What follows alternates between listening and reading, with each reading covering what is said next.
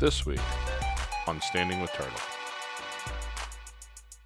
And on a little girl's deathbed, I made a promise that said that we would do whatever we could to make sure that that was taken care of.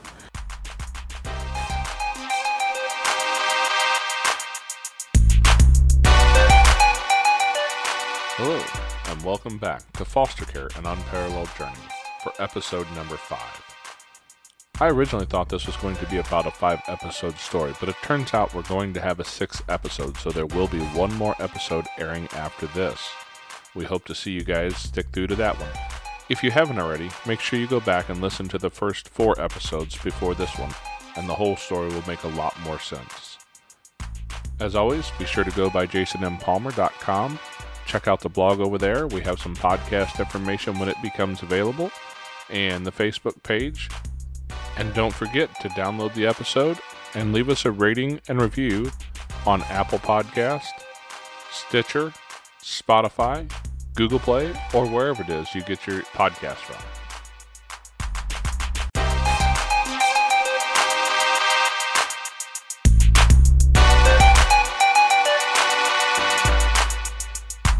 So as we as we move forward from there, you know, he got, he got that taken care of. He was feeling better. We started to see some age appropriate milestones, which was you know really encouraging because I mean, all, this poor kid's been disadvantaged at every angle practically. You know, Eh, he has every reason to have all kinds of problems, and thank God, like at this point, we're seeing a turnaround like nobody's business, which is kind of part of the reason why we're so encouraged sometimes inside of foster care because yeah there's a lot of bs and stuff that goes on with it. There's a lot of struggles. There's a lot of things that you don't agree with.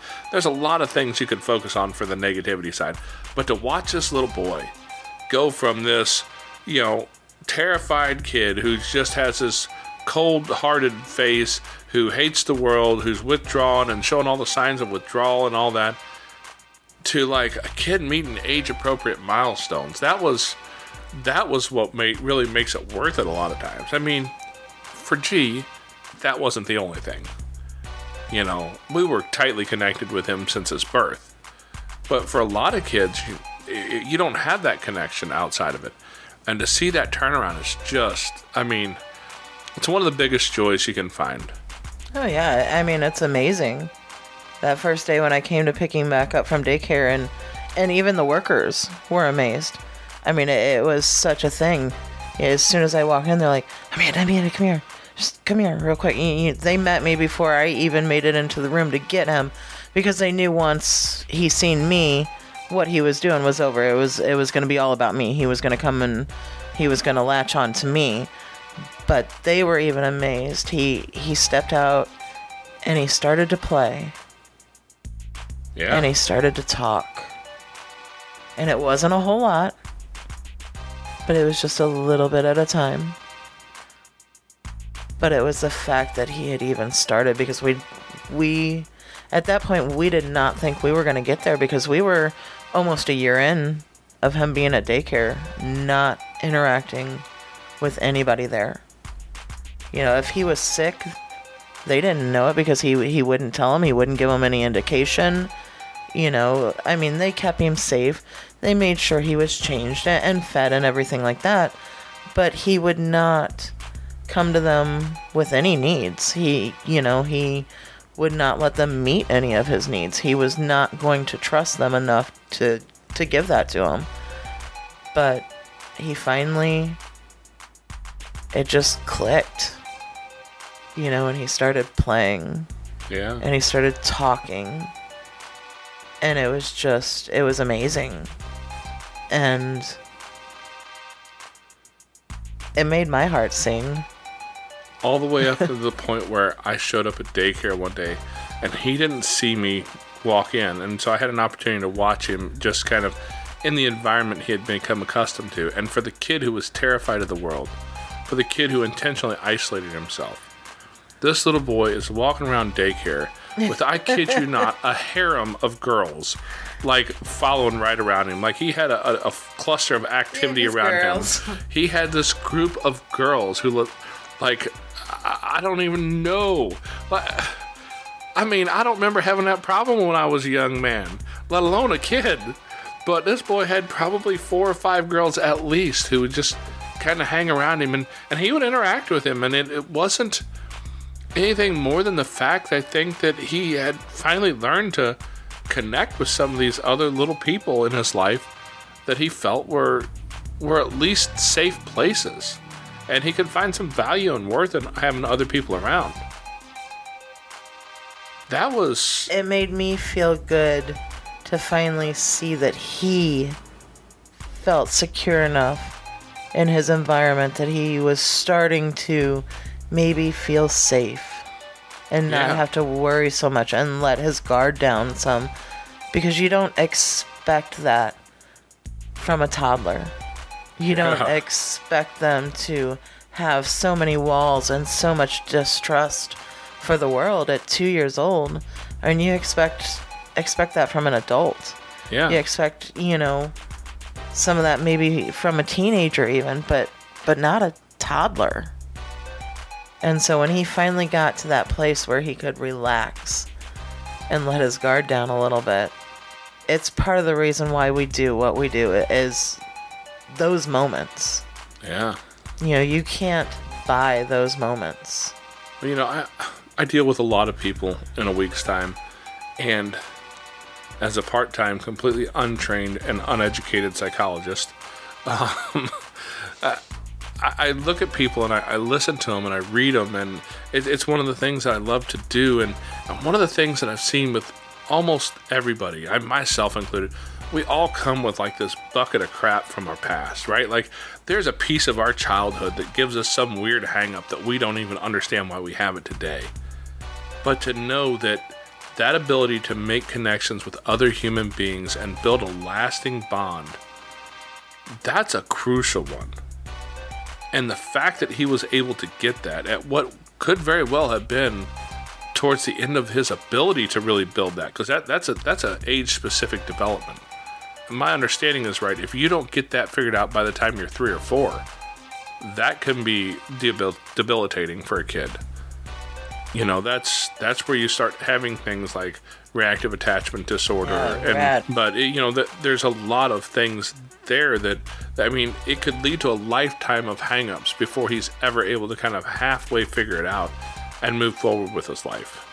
And so it was just so amazing to be able to to see him overcome that at such a young age. And I mean, honestly, I, I'm going to tell you that that you know I was a genius and I figured it all out for him and, and I fixed it all.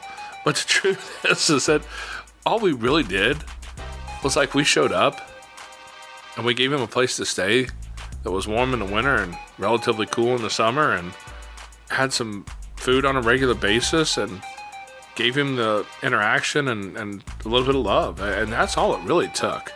Stability. That's it. You know, yeah, there was some. I mean, well, you've listened to the last hour of his story at this point. You know that it was, he had a lot of challenges. But he went from that hard place to like a place of overcoming. He was showing his resilience. And that's what makes the difference in a kid. Is when they learn that they can be resilient, they can grow through those hard times that was a real challenge. I mean, because even then, you know, we still had Twitch. They they were both still in diapers, if I remember right. Yeah. And so, you know, two babies in diapers. I mean, let me hear you, moms. you all know that story. Two babies in diapers, and there's never two of them ready to be changed at the same moment. They're gonna they're gonna, you know, trade off times and make your life difficult. But that's what babies do, and it, it's just a challenge. And you know, then in that process, you know, we were we were had just lost my dad a few months earlier. Arissa had been so sick for so long. You know, we're trying to figure out how to how to walk through our own grief and all these other challenges going on at the same moment. And I think part of what what G was able to do was he was able to watch us walk through our own grief, walk through our own pain, maybe learn a little bit about how those coping mechanisms work and be able to build some of that for himself. You know, he was, I think, at that prime age to learn some of that stuff, you know, the self soothing techniques, the just all those pieces that he didn't have a chance with at the beginning of his life. That was a huge piece of it for us as well. It's just being able to see all those all those milestones hit. We got out to about two years, and the Missouri foster care system says that if your child is in care for any of the any 15 of the last 22 consecutive rolling months, I think is the terminology, which basically means if you go back 22 months and count up the amount of time your kid was in care, if it all adds up to 15 months or more, they're required by state law to file for termination of parental rights. We'll refer to that as TPR if we mention it again. But basically, that's where the state says you do not have the ability to safely raise this child. We are going to terminate any legal rights you had for this child, and you will no longer, for the purposes of the law, be the child's parent. Someone else is going to do that role. That's what we went through with G and Ange because, you know, he had been in care at that point for two years. She still hadn't had a clean drug test. She had she had posted online about how somebody had broken into the house she was staying at and beat the crap out of her. And she posted pictures of herself on Facebook at that time.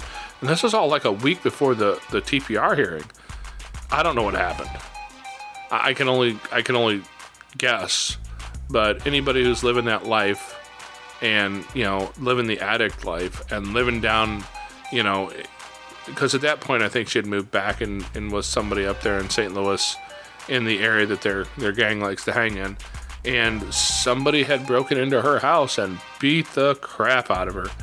And I mean, it usually happens when you owe somebody money, is my guess. I, I don't know. It could have been something else, totally.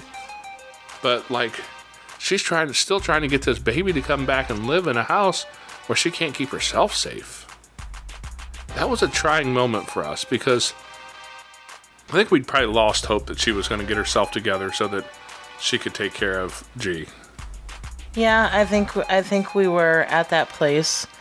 We were just wondering how it would end. You know, we didn't know exactly how the cards were going to play. You know, but like you said, she uh, she had posted some stuff, and I mean, social media it'll get you sometimes. But she could not keep herself safe. She had black and blue um, some broken ribs. She was talking about how she was sick and this and that. He showed the world that she didn't have a safe place. Correct. She.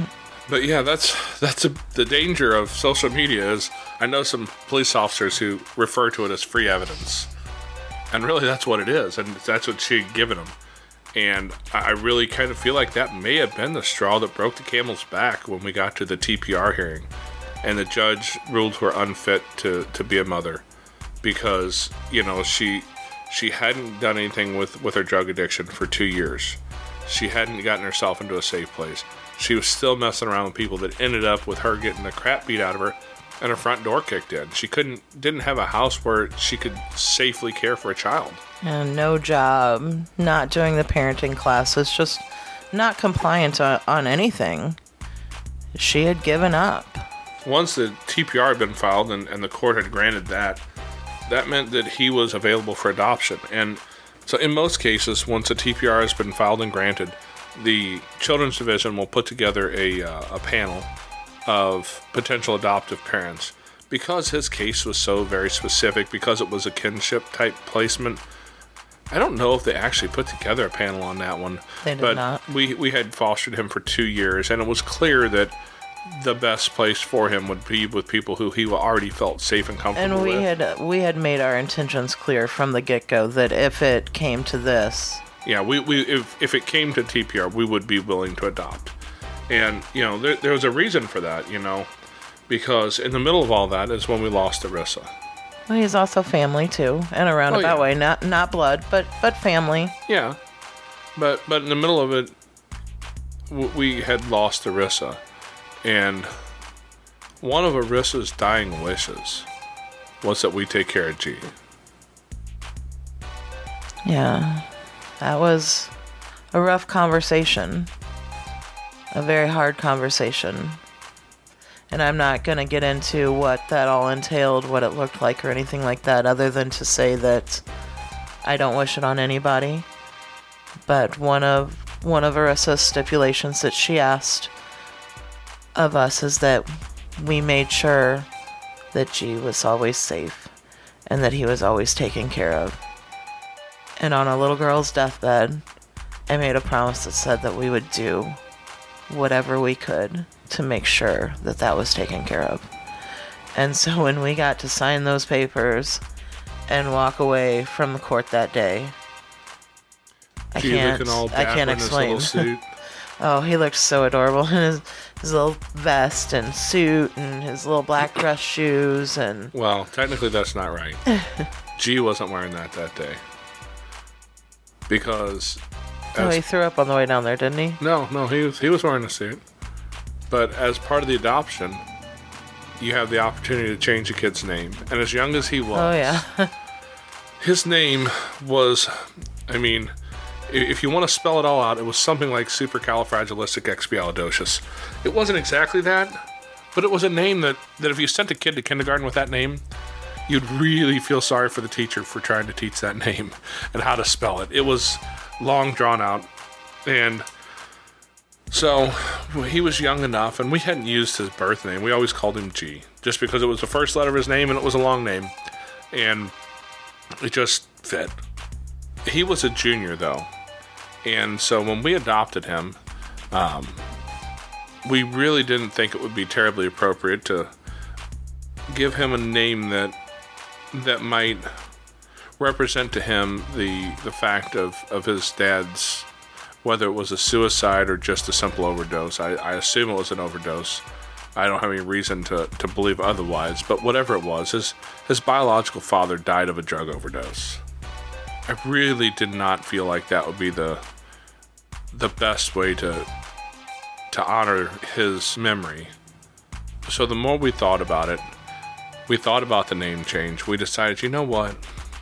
This little dude deserves to have a family. He's become such an integral part of our lives that the one thing I want him to always know is that he's got family. That that, that like he's not here just because th- there's any kind of money or, or or people are you know say oh look at you you would there's no other reason other than the fact that he is family if not by blood by choice. Like there was no other way I could think of to to honor that idea more than to make him a junior. So that he understands that you know regardless of the fact that between he and I there is not a drop of genetic influence. But that doesn't matter. He's still my little guy. He is still my little boy. That's the way it will always be and I wanted to make sure that he could he could understand that and feel that and he probably won't really get that for another 5 or 10 years but that's okay because I wanted to plant that seed so he knows that he belongs. That particular day, when he walked out of the courtroom, it was Jason who walked out of the courtroom. Jason Jr.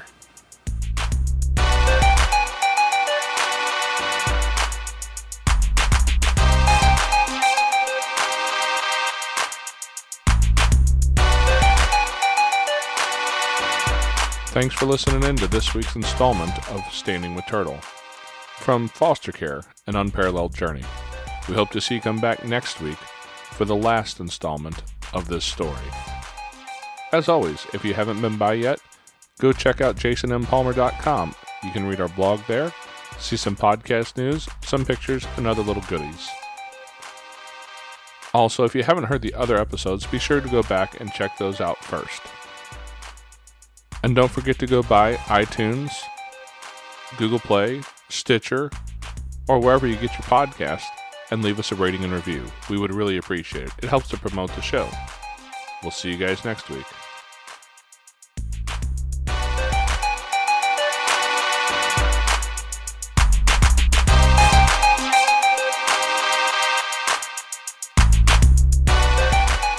Next week on Standing with Turtle.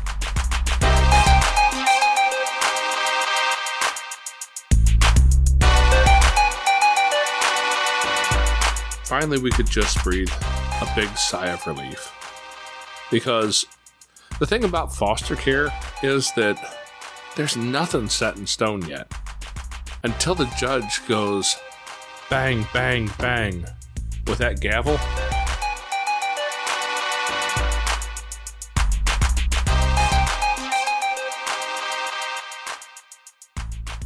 And as always, if you know a child in danger of being neglected or abused, be sure to contact the authorities. Call your local police department or 1 800 4 a child. That's 1 800 the number 4 a child.